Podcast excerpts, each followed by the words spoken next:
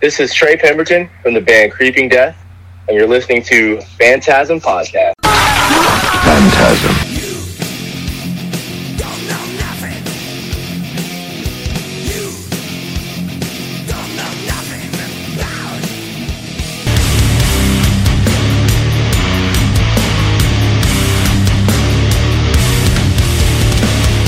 Corey Gorechrist Phantasm Podcast. I am here welcoming back Trey of Creeping Death. You got Edge of Existence coming out October 8th, the new EP. How you doing, man? I'm good. I'm good. How are you? I'm doing all right. Uh, sorry about the car trouble you're having. Um, Oh yeah, yeah. No worries. It, uh, just to everyone listening, don't ever buy a Ford. They're all pieces of shit. So, I can confirm that I work where I, we make Ford parts, and uh, they're all, you know. No so comment. You I have to blame. Hopefully not. Um, uh, I don't. I just we just pack them. We don't make them. You know, the place I work for makes them, but I don't put my hand in it. But Close enough. I got you. um, so last time we spoke, you you were touring Wretched Illusions old two years ago. You guys were on the road, um, Yeah. which was pretty awesome. And then circa of 2021, you guys did that Wrecking Ball Metal Madness uh, show. Since you know, I guess COVID and everything, you guys did the live stream. Uh, I have the VHS of that. It's very awesome. Uh, you guys, Oh hell yeah, nice. had a pretty sick uh, opening set for that. I guess talk a little bit about that experience of doing the live stream.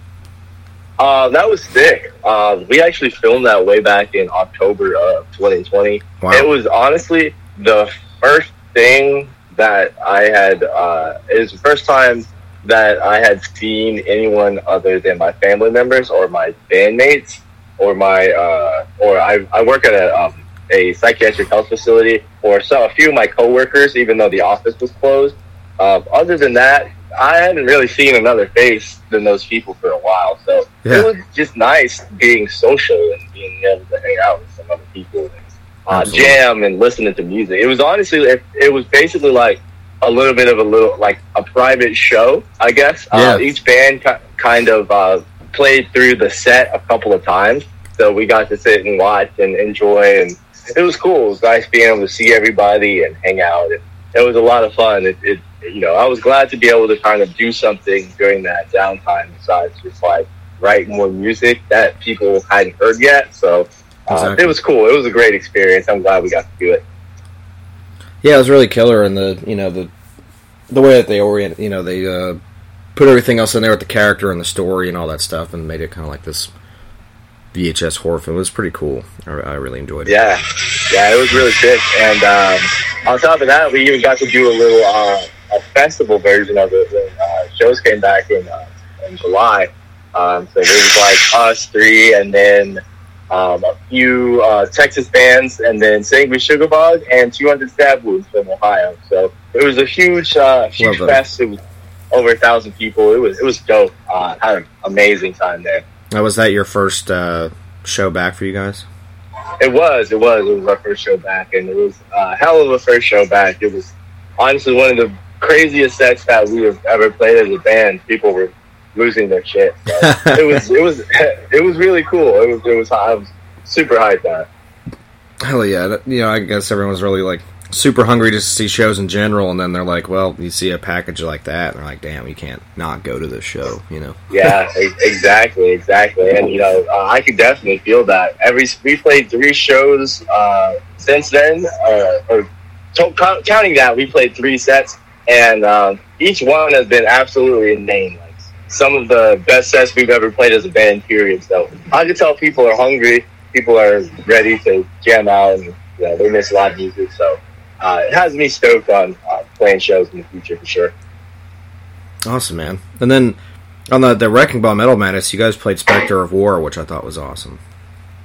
Yeah, yeah. we wanted to um, on the live stream. We wanted to give people, uh, you know, uh 'cause like because we were each band only had uh, a few songs. Like I think it was five songs each. We all did. Right. Uh, so uh, we wanted to keep it sort of concise. Um, so we wanted to make sure it was like the songs that people, you know, got the biggest reactions for. So we wanted to make sure we played Spectre and you know, all the songs that had all the the most plays on Spotify, pretty much. Right. Yeah.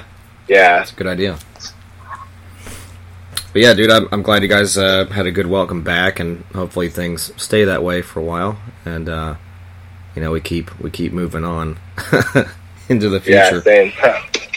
Um, but let's let's bust into Edge of Existence here. Uh, we'll start with the title track, number one, "The Edge of Existence," which you guys uh, put out a music video for Mhm. on the web. So I guess talk a little bit about that track and musically and everything. Okay. Uh, so the first that was the first track that we finished. Um, like uh, when the pandemic kind of started. Uh, when we started writing this, we had no new music at all because we were still in the middle of our touring cycle um, with um, Wretched Illusions because it was March. Um, so we were planning on touring basically from then all the way until midsummer, uh, pretty much, and then taking a, a month off or so um, before we hit it again in the fall for whatever we were planning on doing.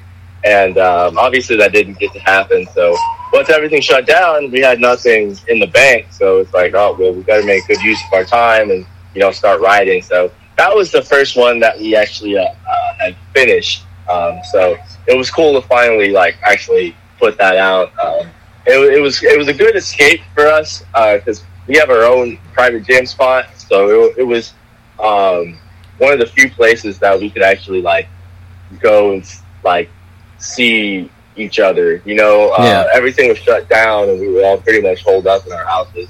Um, but it was like the one social thing we were able to do, and it was uh, it was a lot of fun. Um, you know, being able to jam and kind of lean on each other during that uh, shitty time and be able to like you know write some new stuff. So um, that was cool. Uh, you know, we were we were able to experiment on some things on some guitar pedals and stuff like that with the song. Uh, so I'm really happy with it. I, I think it's a good uh, sort of transition to um, you know the new stuff. Uh, we also have uh, you know a bunch of songs written for a new LP that we will hopefully be recording here in the uh, coming months sometime. And so you know, all of that was also written during that time. Um, and yeah, you know, Edge of Existence is, I think, a good little uh, precursor uh, to what's coming next. I, I think. Absolutely. Um, it's very fast too, and, and uh, it's just uh, packs quite the punch to start off for sure. Yeah, yeah, very jarring beginning, uh, which we like. So Yeah. it's uh, cool. Absolutely. Um, and track two, relics from the past. Uh, yeah, that one. Um, I want to say that one was maybe the third or fourth of the new ones we've written. Um, that one, uh, I think that one out of all the new tracks is probably most like our old stuff. Well, as far as song structure wise, I think. Um, I think it's more just like part, part, part, part, part. I mean, I love the parts. Don't get me wrong. Um, Right. but as far as the, the songwriting aspect, I think it's probably more similar to uh, Illusions in that respect. But uh, I would say more of the riff aspect of kind of where we're going uh, in the future. Um, it's a fun song. Uh, uh, AJ uh, had a pretty big part in that song, writing that song. So um, it's one of the one of the ones that first ones that he had a, a large hand writing. So I think that's cool in that respect as well. So it's got a little bit, little bit of his flavor on it as well, a lot of his riffs. So it's cool. It's a fun song to play. Um, it's really um, like gallopy and kind Yeah. of groovy in that sense. So uh, I, I, I like Some, uh, that. I like that stuff. Some circle pit shit. Yeah, yeah, you know, stuff, little stuff for everyone. You can run around in circles. You can run into each other. You know, do whatever you want. Have a good time in, in the in the metal world. Yep, yep. Metal playground time. All right. Uh, Humanity transcends another song you guys have up. Uh, you got like a visualizer for that song uh, on your YouTube page. I guess talk a little bit about Yep. that one. That one's I love this track. Um, yeah, that was a that one was a fun track. I think that track was more of like uh, we we just wanted a uh, I wouldn't say like simple like straightforward. Uh, it was more like a we wanted like a straightforward, catchy like banger like riff like you know we wanted to like uh, a big epic riff and uh, something like sort of catchy uh, leading up to it, so you know people would be entertained. But uh, you know we wanted to sort of have like uh, a cool riff like that. You know, honestly, thinking back, uh, that song I actually started like with the the riff at the end. I was like, hey, look at this riff I wrote, and then we just jammed that part. And then we were like, well, how should we put it in? And then we decided to like sort of have another part, and then it just grew and grew and grew. And they were like, we should just put this at the end of it. And we were like, yeah, that works out. So we kind of wrote the song backwards, where we started with the fight with the fight riff, and then we sort of built a catchy kind of tune around it. At least we tried to. Uh, so yeah, and um, and um, Re- some of Reese's vocal parts and stuff like that kind of uh, were a little bit of a tribute, full throwback to uh, our friend Riley. Uh, uh, kind of a little little tribute to him. Uh, Absolutely. right before that riff, riff kicks in. So that's a little cool little thing too. Hell yeah, one of the best to do it for sure. So that's Yeah. pretty awesome. Um, and then this is interesting. The last three tracks are from which starts with "Sacrament of Death" from your EP. Uh, so these are some old school tracks coming back, which I think is awesome. Yep. Yeah, we decided to uh, re-record those tracks, sort of give them new life. Uh, we decided, you know, we, we could have written, or we could have put two of two more new songs uh, on the EP and had, uh, you know, five song EP or whatever. But we were like, you know, let's just save a couple for the LP because a lot of these sort of tie into each other pretty well. Um, so let's save some of those for the LP. Let's you know do a little bit of fan service for some of our OG fans because uh, a lot of people around our area still like hearing those tracks for sure, and they're fun to play, and it gives us a good excuse to continue to play them. So, Absolutely. Yeah, when I um, saw it, I was like, "Holy shit!" They're putting the Sacrament of Death EP back, like you know, re-recording. it. Yeah, I think and now, that's badass. and now we have we have a different drummer. Um, so Lincoln absolutely just completely destroys the tracks. Like it, he, he he kills it. It- it's it's like night and day. It, it's it's um, it sounds completely different. Um, it's the guitar tone is super heavy. It's just everything sounds better. Reese sounds like a completely different person. yeah, Um, just it just sounds uh, better. We you know we just got better at our instruments.